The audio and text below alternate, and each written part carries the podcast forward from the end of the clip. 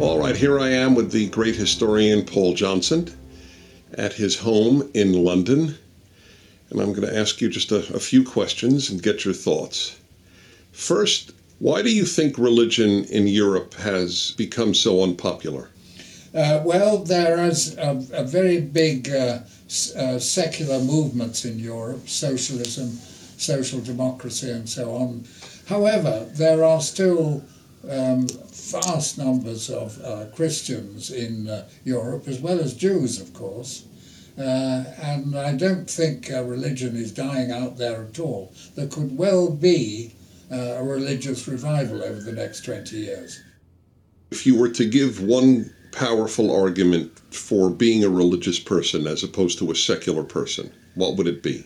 If you want to be a happy person, I don't say that being religious will make you happy, but certainly nothing else will. And I think if you've got a genuine religion of the Judeo-Christian tradition, it enables you to meet misfortune face to face and overcome it and adapt yourself to it and to see the brighter side of life. Do you pray? Oh yes, certainly. I always kneel down by my bed before getting into it, and I pray for people and things and all kinds of things. There's about 60 people on my prayer list at the moment. Do you have a favourite book in the Bible? Yes, I think the best book in the Bible is the book of Job. And that's a very mysterious book in some ways, and it's well worth reading and rereading because there's all kinds of beautiful things in it, and the story of this unfortunate man and terrible things that happened to him and the way he survived over them, and of course it has a happy ending. The happy ending is the least convincing thing in it, actually, but it's a wonderful book. How do you react when an American says that America is the last best hope of humanity, as Lincoln put it? Do you think that's arrogant? No, I often say it myself, and I think it's true. And I don't regard America and England as different countries. I regard them both as family.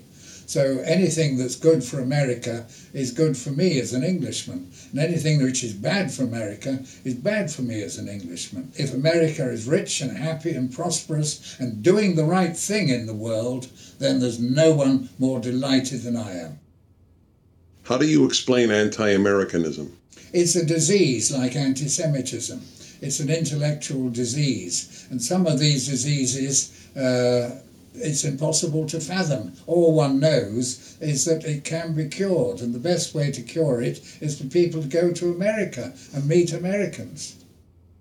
Do you think there is a great threat today? What I would like to see is the spread of freedom in China, because China is becoming a very important force in the world.